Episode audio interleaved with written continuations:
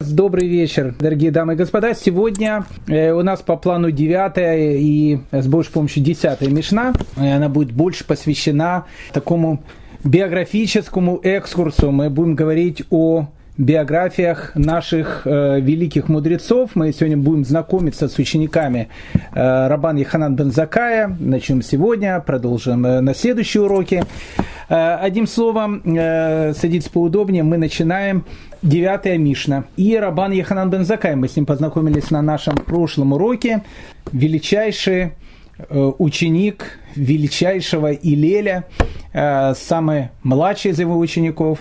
Мы с вами говорили о том, что когда Илель умирал, умирал он в самом начале так называемой новой эры, и пришли к нему Э, в его последний час его самые близкие ученики, а мы говорили, что Рабан Яханан бен Закай был еще тогда совсем юношей, мы можем сказать почти, что был еще мальчиком, и, конечно, он не попал в дом, в ту комнату, где прощались с великим Илелем. И Илелю он спросил своих учеников, а где же мой ученик э, Бен Закай? И ученики удивились, потому что он был, наверное, самым младшим из всех учени... учеников Великого Илеля. У него было около 80 учеников ближайших, и э, Рабан Иханон Банзакай был, ну, как бы самым начинающим.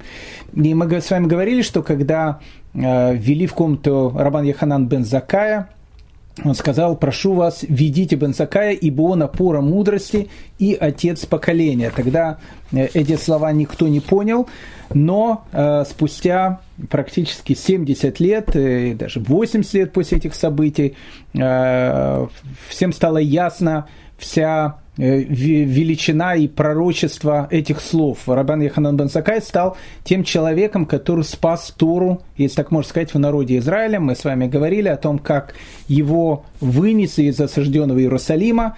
Э, и Рабан Яханан бен Закай основал Академию Ешиву в Явне, где и э, сохранилась передача Торы – то, что э, мы сохранились как еврейский народ, и то, что мы продолжаем служить Всевышнему, в этом, э, безусловно, огромная-огромная заслуга этого великого человека, Рабан Яханан бен Закая.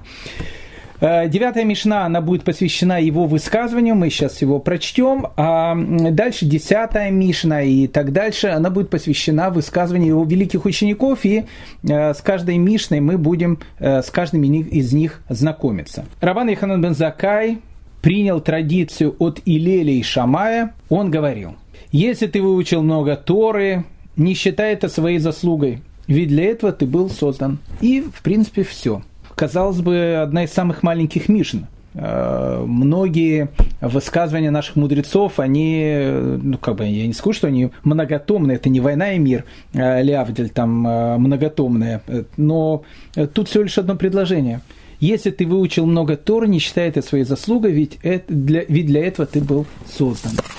Господа, сколько тут содержится величайшей мудрости э, в этих словах. Знаете, э, Машера Бейно, его Тора называют самым скромным из людей. С другой стороны, сама Тора говорит, что он был самый великий из пророков. Не было больше такого пророка, как Маше. Как это сочетается? Самый скромный из людей – и самый великий из пророков. Говорит Мидраш, что Машера Бейну говорил о том, что если бы на его месте оказался другой человек, он был бы более великий, чем Машера Бейну. Есть этот известный Мидраш, когда Всевышний показывает Машера Бейну Раби Акиву, который делает комментарии над коронками, которые находятся над буквами Торы. И когда э, Машера Бейну увидел этого великого человека, он сказал, Всевышний, я не понимаю, почему ты Тору дал через меня, а, а не через этого великого человека. Машера Бейну никогда не считал себя великим человеком, поэтому был самым скромным из людей. Почему? Потому что он считал, что все, что у него есть, оно как бы от него совершенно не зависит. Вот есть величайший художник, или есть величайший певец – Ну почему я рисовать не умею? А, э, Вермеер э, умел рисовать, или там, я не знаю, Рембрандт умел рисовать, или еще кто-то умел рисовать. Я не умею писать музыку, а Моцарт умел ее писать. И Бетховен, который не слышал последний год своей жизни, тоже писал там э, свою девятую симфонию и так дальше. У каждого человека есть какой-то талант, с которым он родился. И этот талант каждого конкретного человека это тот жизненный сценарий, ради которого он, в принципе, пришел в этот мир. Один человек приходит в этот мир с, со способностью быть прекрасным математиком. Другой человек приходит в этот мир со способностью быть э, потрясающим литератором, а третий человек приходит в этот мир со способностью быть прекрасным столером или прекрасным инсталлятором или прекрасным художником, артистом и так дальше. То есть у каждого человека, когда он приходит в этот мир, есть какой-то определенный талант, благодаря которому э, и прописан его жизненный сценарий. Поэтому, если у одного человека математика очень хорошо получается, он становится великим математиком, тут нет у него никакой заслуги. Если один человек умеет хорошо, э, там, не знаю, рассказывать, у него какой-то красивый э, ораторский дар, это не, не из-за того, что он э, вот такой великий человек и достиг такого огромного уровня. Просто он родился с этими способностями. Поэтому то, о чем тут говорит Рабан Йохан Бензакай, в первую очередь оно посвящено тому, что если у тебя есть какой-то талант, если ты в жизни добился чего-то, то ты должен понимать о том, что от тебя тут совершенно ничего не зависит. Не, ну может быть какой-то грамм твоих усилий, которые ты приложил для раскрытия э, твоего собственного таланта. Поэтому гордиться тут нечем. И в этом отношении Машера Бейн, он действительно э, величайший из пророков, а с другой стороны, он самый скромный из людей, потому что в своем величии он не видел совершенно ничего своего. Все, что было в нем великое, он говорил, это то, что мне дал Всевышний. Если на моем месте был бы другой, он был бы намного более великий человек, чем я сам. Знаете, на протяжении многих лет школа Шамая и школа Гилеля вели, казалось бы, такой Э, ну, не знаю, такой шекспировский спор, если можно так сказать. Э, что э, было бы лучше для человека, рождаться или не рождаться, родиться или не родиться. Ну, как бы э, тут не было такого смысла, там, бедный Йорик и так дальше. Э, речь, которая была в этом споре, она была очень духовная, э, потому что мы знаем о том, что человек приходит в этот мир для того, что он, э, для того чтобы исполнить определенную миссию, для того, чтобы э, участвовать в выборе между добром и злом. И чем больше он выбирает добра, тем больше он будет иметь духовных бонусов, которые он будет использовать в будущем мире. Но тут, знаете, как э, в известной пословице, тут либо пан, либо, в общем, э, э, лузер полный. Э, то есть, либо человек может э, действительно возвыситься до огромных высот, а э, либо может упасть до страшных глубин. Поэтому, что лучше человеку, было рождаться или было не рождаться? И в конце длительного спора и школа Шама, и школа Илели, они пришли к выводу о том, что лучше человеку, конечно, было бы не рождаться, но если он родился, он должен уже прожить жизнь так, э, чтобы не было, э, в общем, э, грустно за без, бессмысленно прожитые годы, перефразируя слова великого, великого классика. Так вот, дорогие мои друзья, мы уже приводили этот пример о том, что ангелы и животные которых создал Всевышний, у них э, нету как такового развития.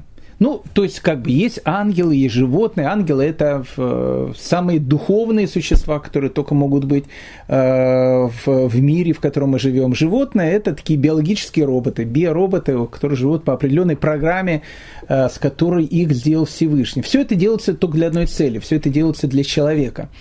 Так вот, ангел, он не может развиваться. Он не может развиваться по одной простой причине, потому что он уже был создан идеальным. Он не может упасть, он не может подняться, то есть он находится на идеальном уровне и никакого роста нету. У животного единственный рост, который есть, это его физический рост – родился маленький поросенок, вырос и стал такой большой, э, хрюкающий, э, ну, в общем, э, таким существом, мамой, мамой, мамой поросенка. Так вот, у любого животного как бы существует единственная динамика – это его физический рост. И все. Когда он достигает какой-то определенной формы и определенного какого-то веса и какого-то определенного размера, животное тоже перестает расти. Да и плюс ее в его росте э, этого животного нету тоже никаких э, совершенно э, ну, заслуг этого животного. Гусеница, она превращается в куколку не потому, что она этого хочет, а потому что Всевышний сделал так, что гусеница превращается в куколку, а потом превращается в бабочку. Единственное, существо есть, так можно сказать, во всем мире, которое может постоянно расти, это человек. Человек это творение, которое растет. И не только физически. Человек, подобно животному, может вырасти до какого-то там определенного веса, э, роста, размера и так дальше, и дальше уже не расти. Но духовно человек может совершенствоваться всю свою жизнь. Поэтому, э, если у человека дается какие-то способности при его жизни, которыми он может воспользоваться, в этом еще раз нет никакой совершенно его заслуги. Все, что ему дается, только дается для одной цели. Он должен воспользоваться теми талантами, которые есть у него, для того, чтобы, выбрав между добром и злом, между истиной и ложью, выбрать добро, выбрать истину и э, идти путями, которыми заповедует Всевышний. Поэтому в свете всего сказанного и становятся понятны слова Рабан э, Еханан бен Закая. Если ты выучил много Торы, не считай это своей заслугой. Не считай это своей заслугой. Ради чего ты пришел в этот мир? Ты пришел в этот мир, чтобы, выбирая между добром и злом, постичь и понять о том, что этот мир создан Творцом, о том, что нет никого, кроме Бога одного, как поется в одной известной и популярной песне. Поэтому, если ты выучил много Торы, и если ты занимаешься Торой, и если ты э, каждую свободную секунду уделяешь э, внимание духовности, это, конечно, безусловно, очень хорошо но не считай это своей заслугой. Не считай, что ты сделал какой-то сейчас э, огромный подвиг. Ты же утром, э, когда просыпаешься, идешь э, кушать, ты не считаешь это великим подвигом, я сегодня покушал. Или когда ты, не знаю, дышишь воздухом, ты же не говоришь, посмотрите, какой у меня духовный подвиг, я сейчас там, не, не знаю, дышу воздухом или хожу там по земле, или там пью воду. Для человека это считается чем-то естественным, потому что благодаря пище, благодаря воде человек может жить. Тора – это то, благодаря чего вообще был не только создан весь человек, был создан весь мир. Поэтому, если ты выучил много Торы, не считай это своей заслугой. Ведь ради этого ты и был создан. Это слова великого Рабан Яханана бен Закая. Мы же с вами э, переходим к десятой Мишне, и десятая Мишна нас начинает знакомить с э, учениками э, Рабан Яханан Бензакая, величайшими э, его учениками. Тут их приводится пять, э, безусловно, их было намного больше, но э, в, данном, в данном случае просто Перкея вот приводит пять самых известных учеников Рабана Яханан Бензакая, Каждый из них скажет какое-то слово, каждым из них будет, точнее сказано, какое-то слово э, в перке. Вот. И поэтому э, перед тем, как мы э, их всех узнаем, мы с каждым из них познакомимся. Десятая Мишна, она просто перечисляет пять этих великих людей. Пять учеников было у Рабан Яханан бен Закая, Раби Элезер бен Урканус, Раби Ишуа бен Хананя – Раби Йоси Акоин, Раби Шиман бен Натаниэль и Раби Элиазар бен Арах. О каждом из них у нас будет длинный рассказ. Э, сегодня э, это вся десятая Мишна, в принципе. Э, сегодня в одиннадцатой Мишне мы с вами постараемся познакомиться с двумя из учеников Рабан Иханан бен Закая. Мы сегодня с вами познакомимся с Рабан Илиезером бен Урканусом и Раби Иешуа бен Ханани. Итак, э, одиннадцатая Мишна. Он определил их достоинство. Кто? Рабан Еханан бен Закай определил достоинство каждого из, своего, э, из, из э, своих великих учеников. Тут, кстати, мы э, учим еще один урок для каждого из нас. В каждом из близких тебе людей ты должен искать не отрицательные черты, ты должен определить их достоинство.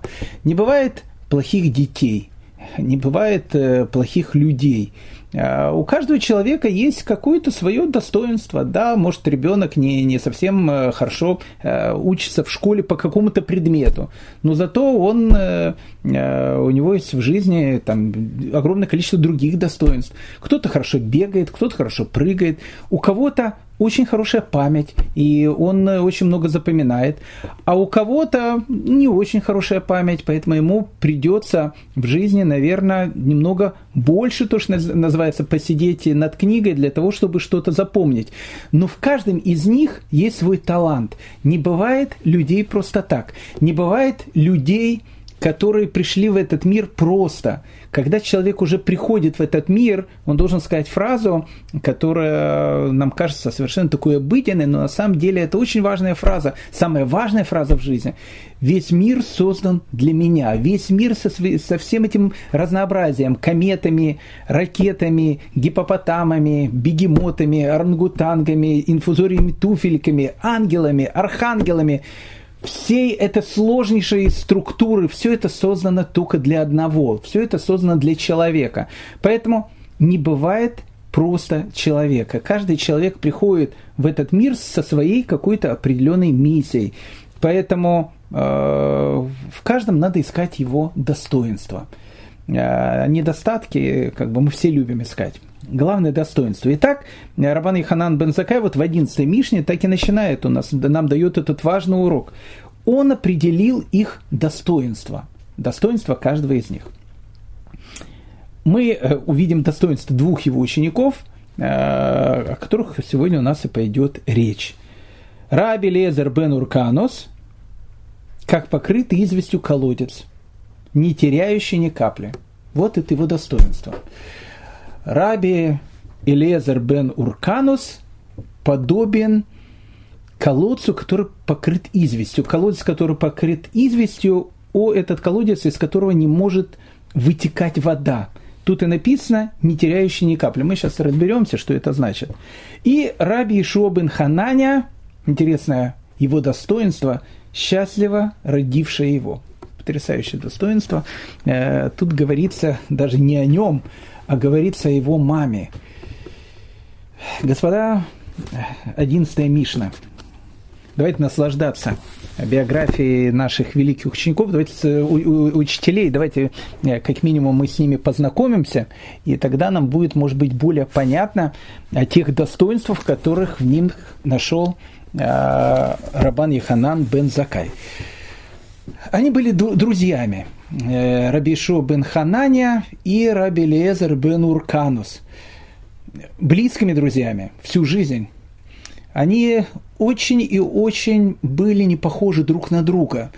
Э, Рабан э, Раби Лезер бен Урканус, он был из очень знатной, из очень богатой семьи. Э, их роднило, кстати, не то, что они оба были евреи, не то, что они были, э, опять же, близкими друзьями, они оба были левитами. Так вот, э, Раби Лезер бен Урканус, он принадлежал из очень известной левитской семьи, которая вела свою родословную ни много, ни много ни мало от самого Машера Бейну.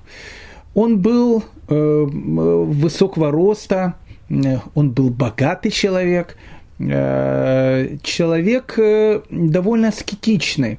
Э, его называли, у него была такая кличка, он кличек не дает, его назвали Шамота, то есть его называли э, вот это вот Шамота, то есть он как бы э, ученик Шамая. Мы поговорим об этом, потому что многие его взгляды, они были очень-очень похожи на взгляды Бейт Шамая, хотя он, конечно же,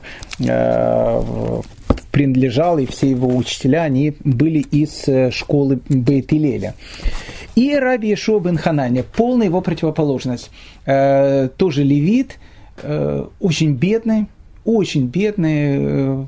Он был кузнецом, и всю жизнь вел очень бедную жизнь, Э, настолько бедную, что когда э, Рабан э, Гамлиэль бен Шимон заглянул к нему в дом и увидел, в каких ужасных условиях он живет, он сказал, я никогда не думал о том, что величайшие мудрецы народа Израиля живут в таких страшных и бедных условиях. И тогда Раби Шобен Хананя сказал, что горе руководителю еврейского народа, который не знает как живут его э, ученики или, или те люди, э, которые, которые считаются мудрецами поколения.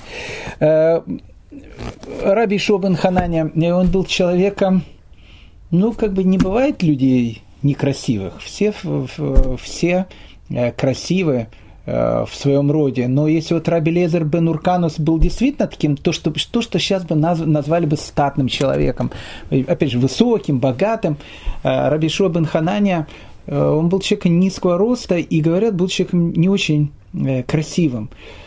Однажды дочка императора, а мы поговорим эту тему, Раби Ешо бен Хананя много беседовал с императором, мы не знаем, кстати, с каким императором, Скорее всего, речь идет насчет императора Адриана, с которым вполне вероятно он и путешествовал, может быть, в Египет вместе с ним, потому что э, в Талмуде записано много бесед между императором и между Раби Шо бен Ханани. Некоторые из них мы обязательно сегодня рассмотрим.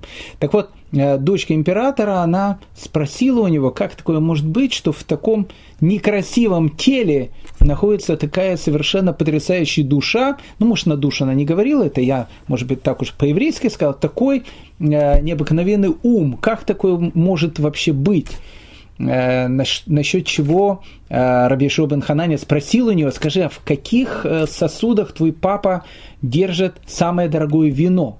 Она говорит, ну как, в каких? В обычных, глиняных, амфорах древнеримских.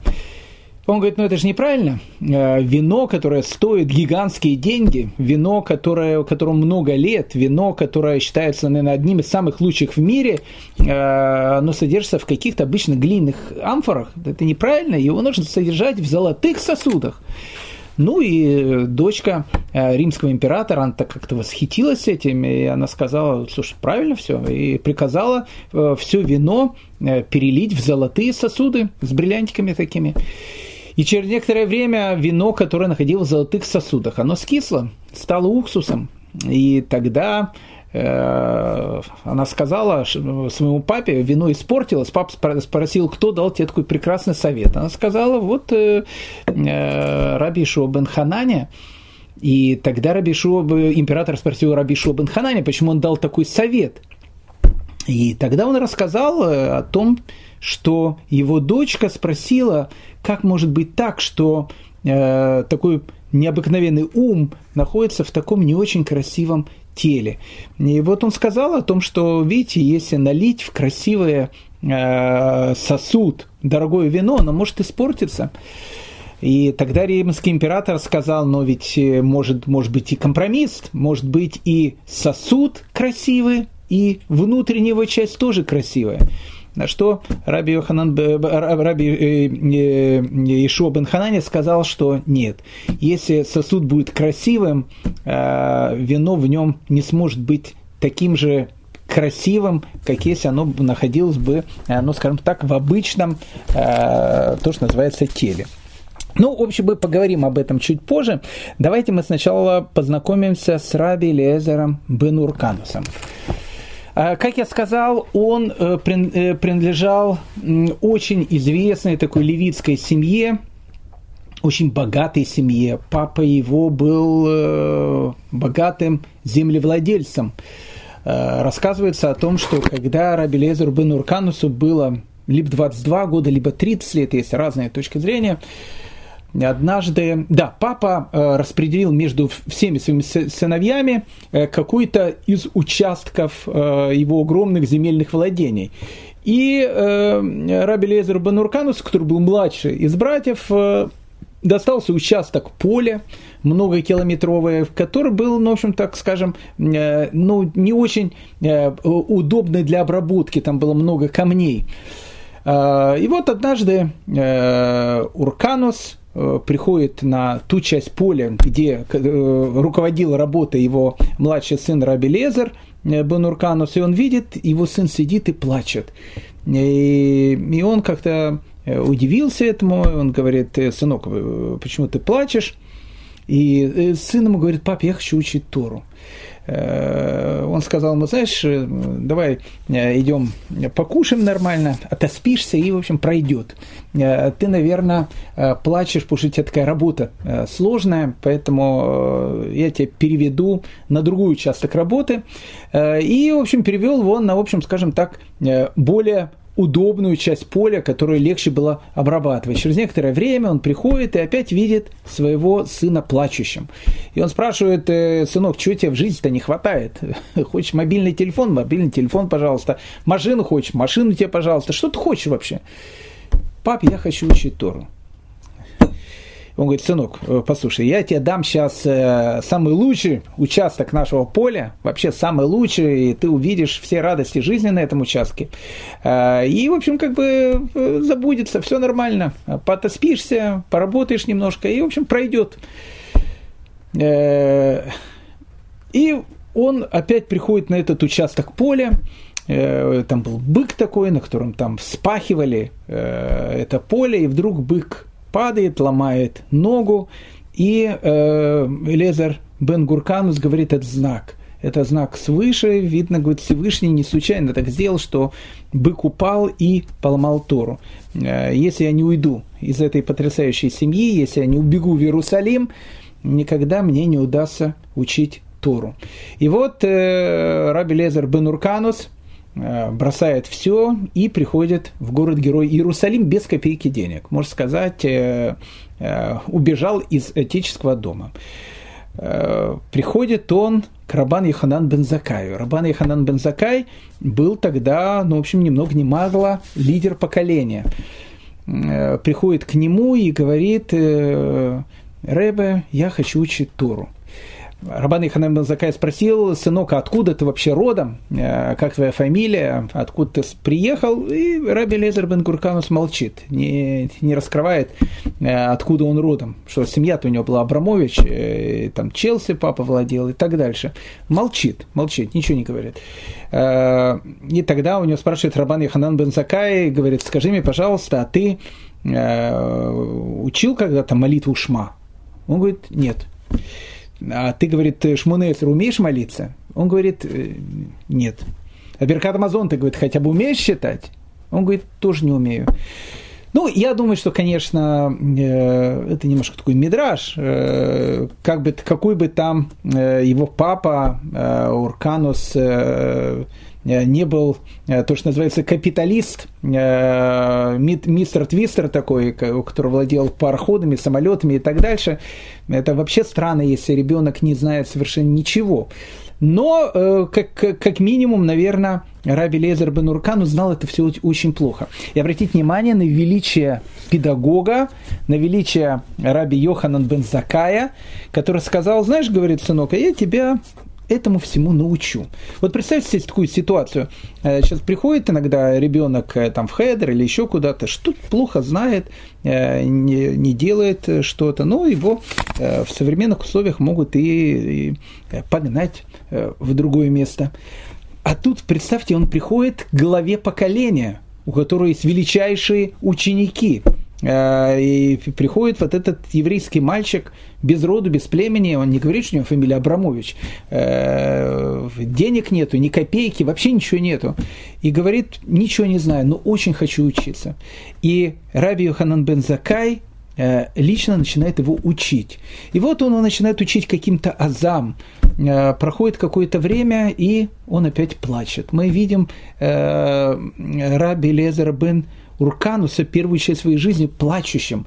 Вот этот плач, э, знаете, это, это такой вопль. Э, иногда жизнь человека, она может поменяться из-за внутреннего вопля. Это не значит, что он выходит на улицу и начинает орать. Но вот человек живет какой-то жизнью, а потом вот внутри его появляется какой-то внутренний крик.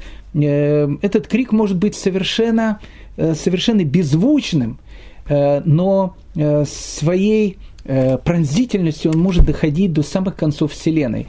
Когда человек может вскрикнуть себе, как я живу, что я, что я в жизни делаю, ведь все же можно изменить, что в моей жизни есть духовного. И вот когда человек кричит так в себе, пытается что-то изменить, всегда э, ему приходит Всевышний на помощь. Ему открывается не просто второе дыхание.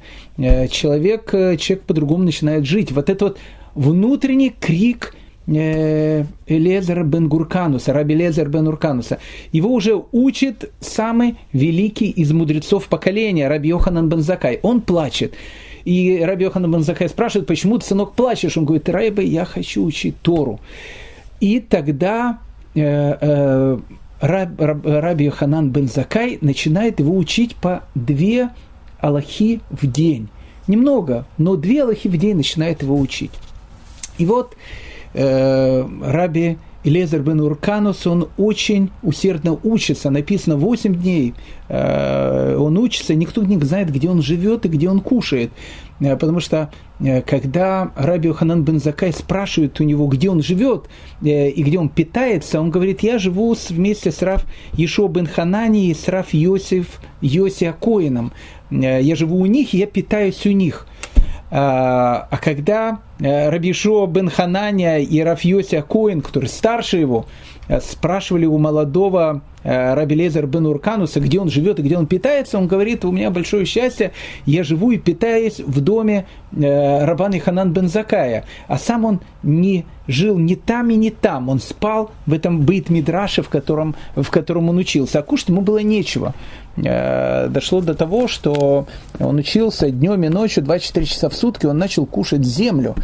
И на какой-то, на какой-то этапе его учи, учитель деле Раби э, Яханан бен Закай увидел о том, что он не просто исхудал, а о том, что вот эту вот землю, которую он кушал, у него э, изо рта был какой-то такой, в общем, не очень приятный э, и непонятный запах. И тогда Раби Яханан бен Закай понял о том, что Раби Лезер бен Урканус все эти дни напролет нигде не живет, практически ничего не кушает, занимается только одним. Он учит Тору. Э, это то, что хотел больше всего в жизни раби Илезер бен Урканус. Через некоторое время э, в Иерусалим решил приехать Урканус, папа э, Рафилезера бен Уркануса решил приехать для того, чтобы, ну, ни много ни мало, не то, что сыну там по ушам надавать, а в смысле того, что сына лишить наследства. Потому что, ну, как бы это была неслыханная вещь, Э, такая сякая, как поется в одной каббалистической песне, сбежала из дворца, такая сякая, э, как завершается в этой песне, на Арамите покинула э, отца.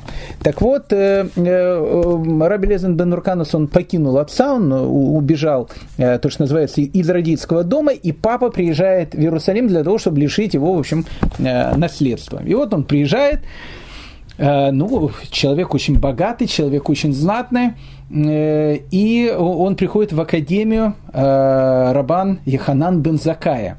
И Рабан Еханан бен Закай, когда увидит такого уважаемого человека, Уркануса, э, одного из самых богатых людей, людей не просто богатого, а людей, который принадлежал одной из самых таких известных семей, левитских семей, он его сажает рядом с собой, за столом.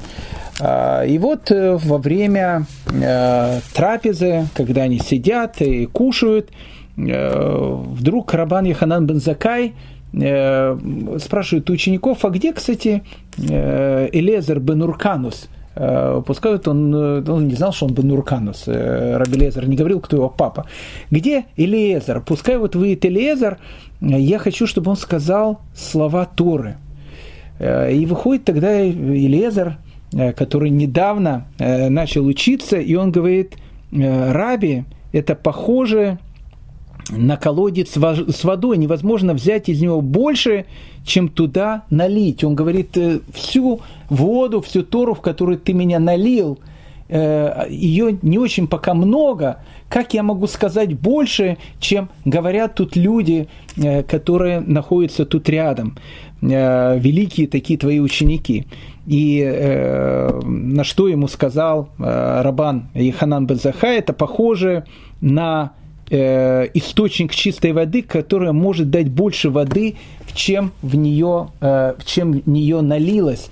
То есть э, э, все, что в тебя, вот этого Тора, которую э, ты в себя э, вобрал, ты можешь ее, э, ты можешь, э, ты можешь дать даже больше, чем ты получил. Так вот, а знаете, кстати, немножко э, отойдем от, от, от этой темы, потому что она очень будет важна для личности Раби Лезер Бенуркануса.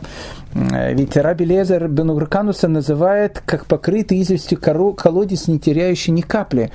Раби Лезер Бенурканус никогда в жизни не говорил ни одного слова от себя каждое, все, что он говорил, он говорил только то, что он слышал от своих учеников. Раби Элезер бен Урканас, он и вправду был колодец, э, э, покрытый известью, который не теряет ни капли той мудрости, в которую в него э, входит. Ну, мы сейчас э, об этом поговорим чуть-чуть дальше.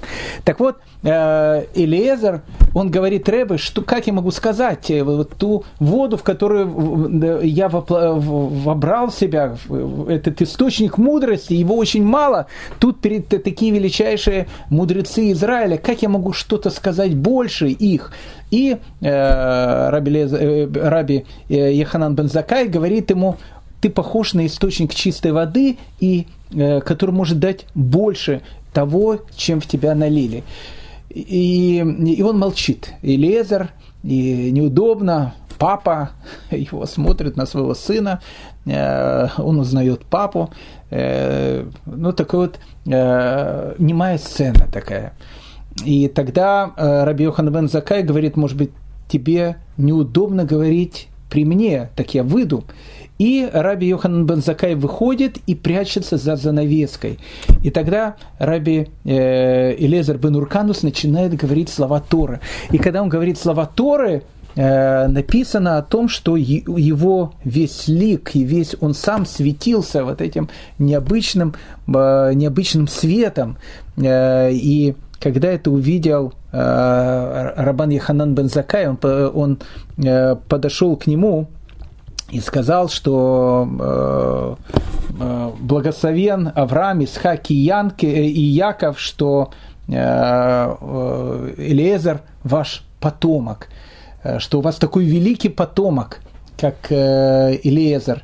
Ну и тогда его папа Урканус подошел к сыну, это, это такая вот необычная сцена, обнял его и говорит Рабан Иханан бен Закаю, нет, это счастлив отец, у которого такой великий сын. Это мой сын.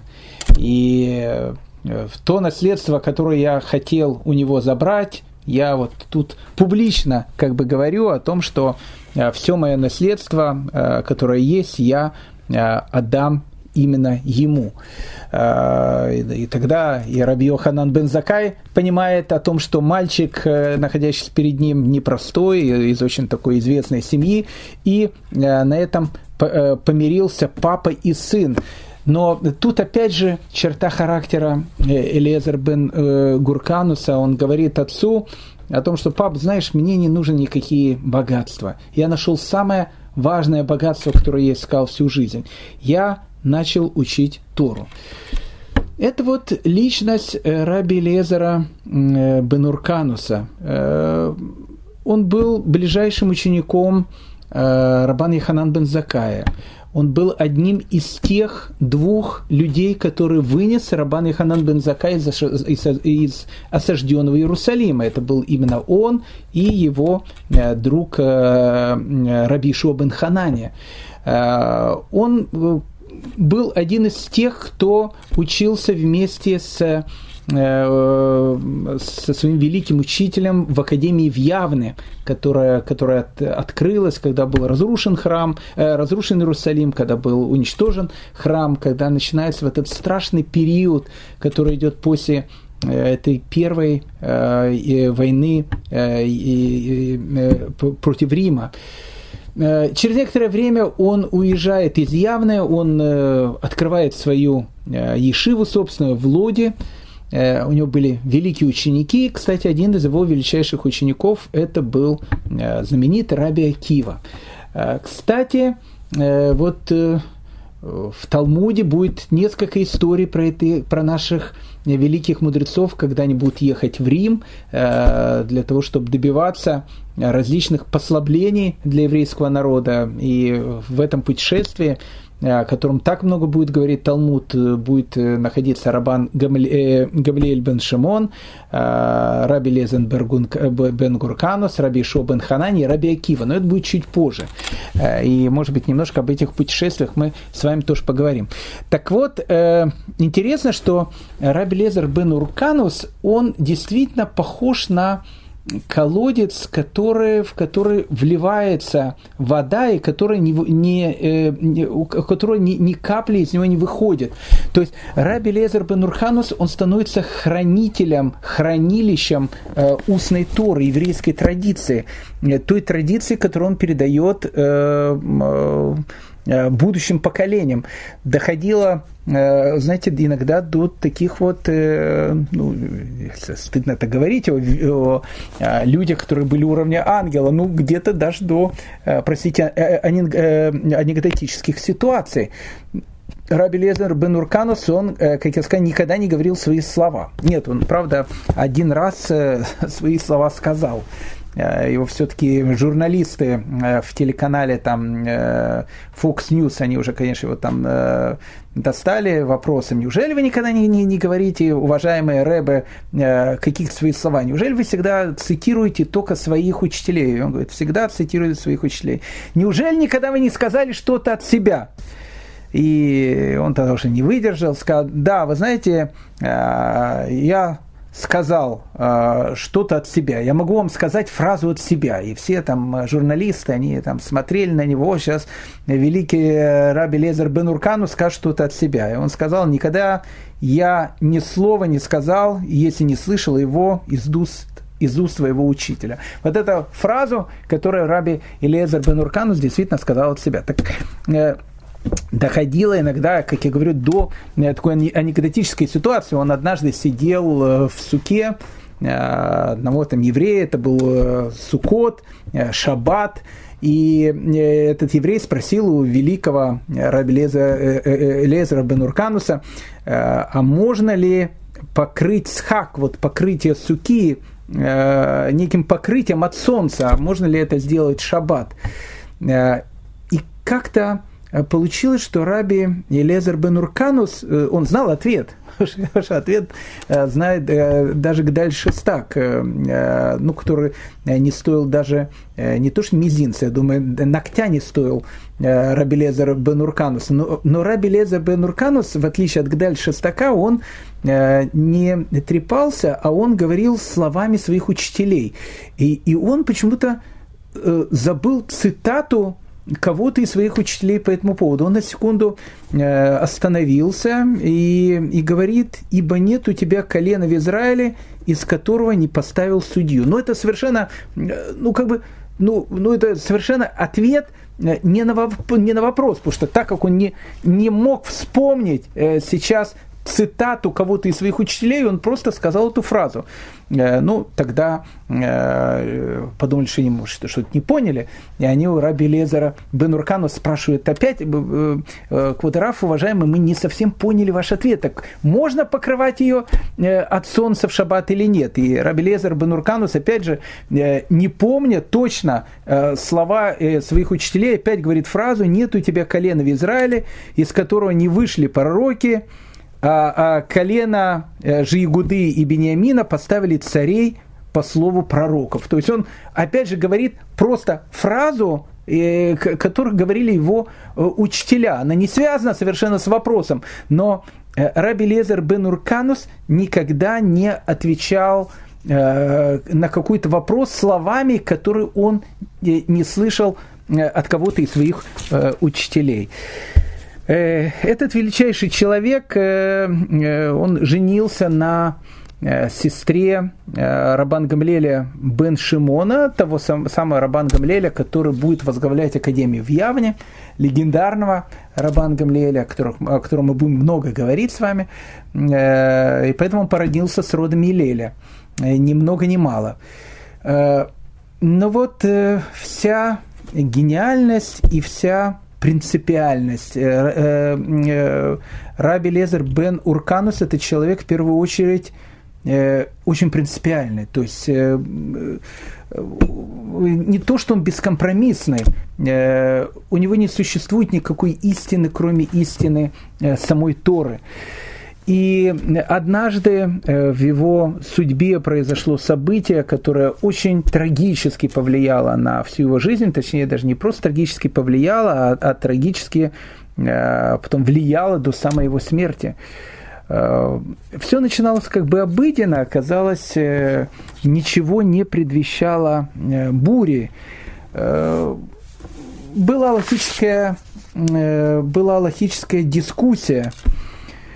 И, и эта логическая дискуссия, она была посвящена вопросу, посвященной специальной печке. В этой печке Э, там рассматривались законы, связанные с э, э, ритуальной чистотой или с ритуальной нечистотой. И спрашивался вопрос, если в эту печку, в этой печке очутилась змея. Я не буду все эти подробности сейчас рассказывать. Становится ли эта печка ритуально чистой или становится она ритуально нечистой. Мудрецы выдвигают одну точку зрения, а Раби Лезер Бен выдвигает вторую, э, противоположную мудрецам точку зрения. Э, и тут происходит э, невидимая, невидимая вещь, невидимая вещь до этого. Ну, казалось бы, а что в этом странного? Ведь, ну, как бы всегда были дискуссии. Для людей, которые когда-либо учили Талмуд, они знают, что Талмуд, он весь полон дискуссий. Ну, вот мудрецы сказали так – а кто-то сказал э, так. Э, мудрецы говорят э, о том, что молитву там шма можно молиться до какого-то там периода времени, там, до хацота, до хацота лали, до, до полудня. А когда э, сыновья э, Рабан Гамлеля бен Шимона пришли после свадебной э, трапезы, где они исполняли там заповедь, веселили жениха и невесту, они пришли после Хацота, после полуночи. И они спрашивают у папы, папа, а можно ли читать молитву Шма? Он говорит, конечно, можно. И можно читать его до Муда Шахара, до практически там, там рассвета. Они сказали, ну, мудрецы сказали, что до, до Хацота, до, до полуночи можно читать. И э, Рабан Гамалель э, Бен Шимон, он объясняет, э, почему он говорит такую точку зрения, что имели в виду мудрецы. То есть мы видим в данной ситуации, что очень часто было так, что мудрецы говорят э, какую-то одну вещь, а кто-то не соглашается с мнением мудрецов, и все как, был, как будто было нормально. Но тут, э, вот в этой истории произошла вещь, которая э, до этого не было. Э, Раби Лезер Бенурканус не просто э, не принимает точку зрения большинства. Раби Лезер Бенурканус, э, когда этот закон большинством был принят, он сказал, что а я все равно остаюсь при своей точке зрения, и я все равно э, буду, ну, как бы делать, как мне кажется правильным. Раби Лезер бен Урканус э, был мудрейший из людей, и, в общем, как бы он э, имел право на свою точку зрения. Но только тут была проблема. У нас э, э, существует закон о том, что Аллаха, Э, э, еврейский какой-то закон, постановление, оно идет по большинству, не по меньшинству, а по большинству. Если большинство считает э, так, то и меньшинство, оно принимает эту точку зрения. Ну и тогда происходит этот известный диалог, э, легендарный диалог, когда э, э, мудрецы, они говорят, ты, ты не прав, Элиезер, ты не прав. И тогда э, Раби Лезер бен Урканус говорит, если я прав, э, пусть об этом скажет рожковое дерево. И рожковое дерево, которое стояло рядом э, с академией, оно было какой-то невидимой силой вырвано из земли. Мудрецы на это посмотрели, сказали, все равно мнение идет по мудрецам. Рядом протекала река. И Раби Лезер бен Урканус говорит, если я прав, пусть река сейчас будет течь вспять. И река тут же начинает течь в совершенно другом, э, против своего течения, поменяла совершенно течение. Мудрецы говорят, что нет, э, все равно Аллаха идет по большинству. Они сидят учатся, они учатся в, в академии, э, и тогда Раби Лезер бен Урканус говорит, что если я прав, Пусть об этом скажет стена, и стена, под которой сидели мудрецы, начинает наклоняться, и вот-вот она упадет. И Раби Ишо бен Ханани, друг Раби Лезера бен Уркануса, который сидит рядом, говорит стене, он говорит, э, стена, поспокойнее, потому что под тобой сидят великие э, э, люди Торы, даже не великие люди Торы, люди, которые обсуждают слова Торы. И стена остановилась в таком э, полу э, согнувшемся состоянии. И тогда Раби Элезер Бенурканус э, говорит невидимое, он говорит, если я прав, пусть об этом скажет Батколь, пусть об этом скажет голос небес. И тогда все услышали голос небес, который сказал – Аллаха идет по точке зрения Раби Лезера бен Уркануса, он прав. И тогда Раби Шу бен Ханане сказал легендарные слова. Он сказал, Лёбы Шамами, она не на небесах. Ты сам нам Всевышний сказал, что в тот момент, когда дается Тора, любые вещи, связанные с комментариями Торы, они уже находятся в руках мудрецов – в руках людей. И если мы большинством постановили, что нужно делать так, а не не так, Аллаха идет так, как говорим мы.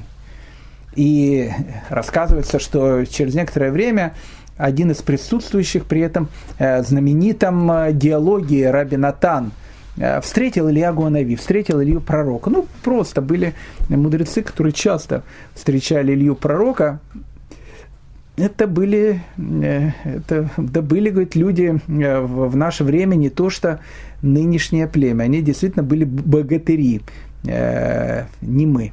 Так вот, они встречали Илья Гуанави. Так вот, когда Рабинатан встретил Илья Гуанави, Илью пророка, он у него спросил, э, уважаемый Илья пророк, э, скажи, пожалуйста, вот когда вот э, произошел этот необычный диалог, когда раздался голос свыше, который сказал, дети мои, Аллаха Араби Лезер бен Урканус, он прав, Аллаха должна пойти так, как говорит он, и Раби Ишо бен сказал эту, эту фразу, не на небесах она, мнение идет по большинству, что тогда было? И э, тогда Илья э, Анавис сказал, что Всевышний как бы улыбнулся и сказал, мои сыновья победили меня. Но все это, конечно, звучит красиво, э, но э, когда человек идет против мнения большинства, э, это плохо. И тогда большинство они предупредили Раби Лезер бен Уркануса, если он не признает мнение большинства, а э, не признать мнение большинства – это революция. А в, в Туре не, может быть революции, не может быть двух разных э, э, таких аллахот, двух разных постановлений пониманий Торы. Один говорит так, другой так. Не, есть какие-то там обычаи, есть какие-то э, и между там современными э, мудрецами можно открывать там э, крышку от бутылки, или надо ее проткнуть, или, э, или надо ее вообще запрещено открывать и так дальше. Э, есть разные какие-то точки зрения. Раф Шлома Залман Ойрба говорит так, э, э, там э, Цви Лезер говорит э, по-другому и так дальше. Э, это все не относится к тем вещам, о которых говорит говорится здесь. Э, и Раби Лезер бен Урканус, он говорит, нет, я остаюсь при своей точке зрения. И тогда мудрецы э, решили дать Раби Лезер бен э, Урканусу херем, отлучение от еврейской общины. Это страшная вещь. И они не знали, кто придет к Раби Лезер бен Урканусу и сообщит о том, что он отныне отлучен от еврейской общины. Э, и они решили, что эту миссию должен выполнить его ученик Раби Акива. И Раби Акива тогда оделся в черную одежду, он пришел э, к, в дом к Раби Лезер бен и сел от него на расстоянии Арбаамот на расстоянии двух метров, потому что человек, который отлучен от общины, с ним э, не только запрещены всякие общения, то есть с ним как бы э, с ним нельзя находиться рядом, и вот он садится на, в черной одежде на расстоянии двух метров от него и говорит, Раби, мне кажется, что твои коллеги, они отдалились от тебя. И тогда Раби Элезер бен Груканус все понимает, он снял свою обувь, сел на пол и заплакал. Э, он объявил траур. Э, и этот траур был страшен. Э, рассказывают, что в этот самый момент, когда все это произошло, Рабан Гамлиэль, он плыл на корабле. И э, на корабле э, вдруг на море произошла страшная буря. Корабль вот-вот должен был потонуть. И э, страшная, необыкновенная буря. Рабан Гамлель, который понимал причинно-следственную связь всех этих вещей, он говорит, вид, видимо, буря, она произошла из-за того, что Раби Лезер Бенурканус обиделся на нас. То есть э, это, это был настолько величайший человек, что его обида, э, она могла как бы и, и, изменять э, мир, который находился вокруг него. Это не, не смешно, потому что его жена, которую звали Има Шалом, э, она была э, э, сестрой Рабан Гамлеля, она очень боялась, чтобы э, Раби Лезер бен Руканус, который объявил траур, который находился в, в страшно подавленном состоянии, э, так как он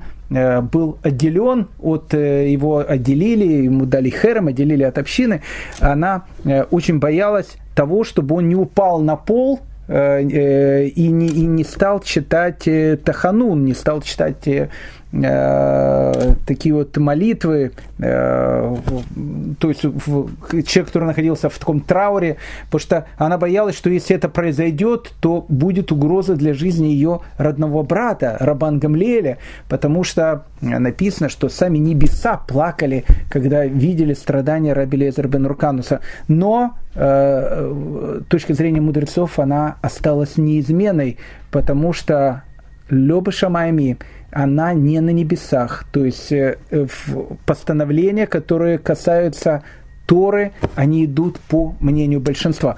Раби Лезер бен Гурканус, э, он э, до конца жизни остался отвержен от своих коллег, и, и, и, и умирает он тоже отверженным. Это трагедия великого человека. И тут э, нельзя говорить, кто прав, кто виноват. Конечно, правы мудрецы, но э, личность Раби Лезер бен Уркануса, этого, личность этого величайшего человека, она по-своему, конечно, трагична. Э, его друг, и коллега, старший его друг, Раби Ишо бен Хананя, именно тот Раби Ишо бен Ханани, который э, вместе с ним выносил из осажденного Иерусалима э, их учителя Раби, э, Рабан Иханан бен Закая. Мы говорили уже, начали говорить о нем в самом начале урока. Ну, сейчас буквально два-три слова и продолжим, продолжим уже на э, следующем разговоре, э, нашем уроке. Э, небольшого роста, Э, не очень красивого видно внешнего вида, потому что вот мы говорили об э, его этом диалоге с дочкой римского императора, которая все-таки больше на голливудских э, звезд смотрела, которые, в принципе, выглядят симпатично, но живут совершенно таких жизнью орангутангов и других животных. И она не могла вот понять, почему такой величайший ум Э, находится в таком ненакаченном, э, не матчевском таком э, теле. Был трагический период тогда еврейской истории, точнее даже он не столько трагический период надежды. Э, пришел император Адриан, и говорили, такие э, слухи ходили из Рима о том, что он разрешит евреям э, отстроить Иерусалимский храм, третий Иерусалимский храм. И была огромная надежда на то, что его построят, а потом оказалось, что не только храм не построил, а он решил на месте Иерусалима основать совершенно языческий город – Э, который будет потом назван Элия Капитолина.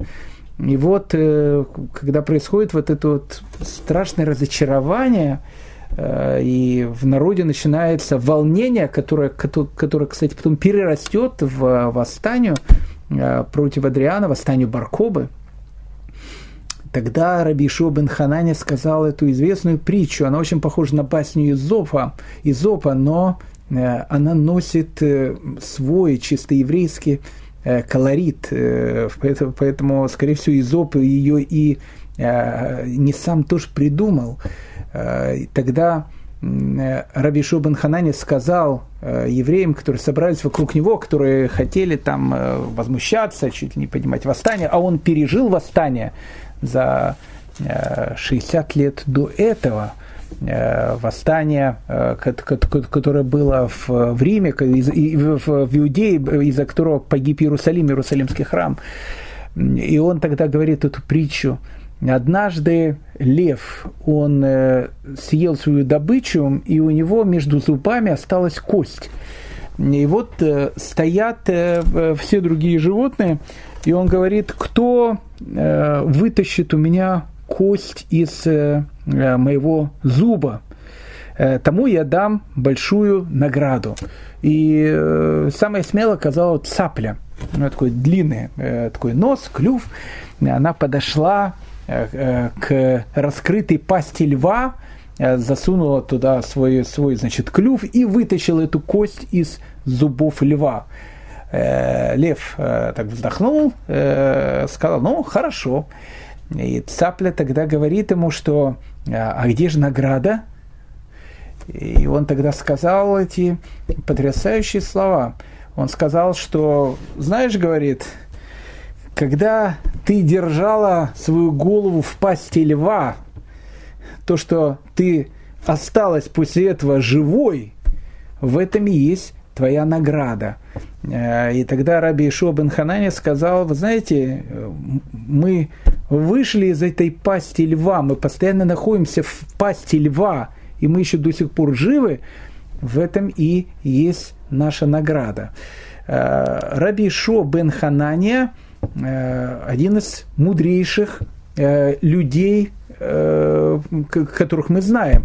Э, человек, которым восхищались не только евреи, в котором восхищались и римские, э, и греческие философы, они ему задавали различные вопросы и э, удивлялись его необыкновенной эрудиции. Раби Шо бен Хананя, это о нем, наверное, написано в наших источниках больше, чем Э, о ком-либо другом. Ну и, э, безусловно, с этим великим человеком мы с вами познакомимся на э, нашем следующем уроке и попытаемся подня- понять, почему же э, самая большая похвала этого великого человека была в том, что счастливо родившая его. Э, это самое большое достоинство, которое было у него, его мама. Как такое могло произойти? Из-за чего Э, так сказал, сказал э, раби э, Йоханан бен Закай о своем великом ученике. Мы с вами разберемся в следующий раз. Всем большое спасибо за внимание. Всего самого хорошего и доброго. И самое главное, будьте все здоровы. Спасибо.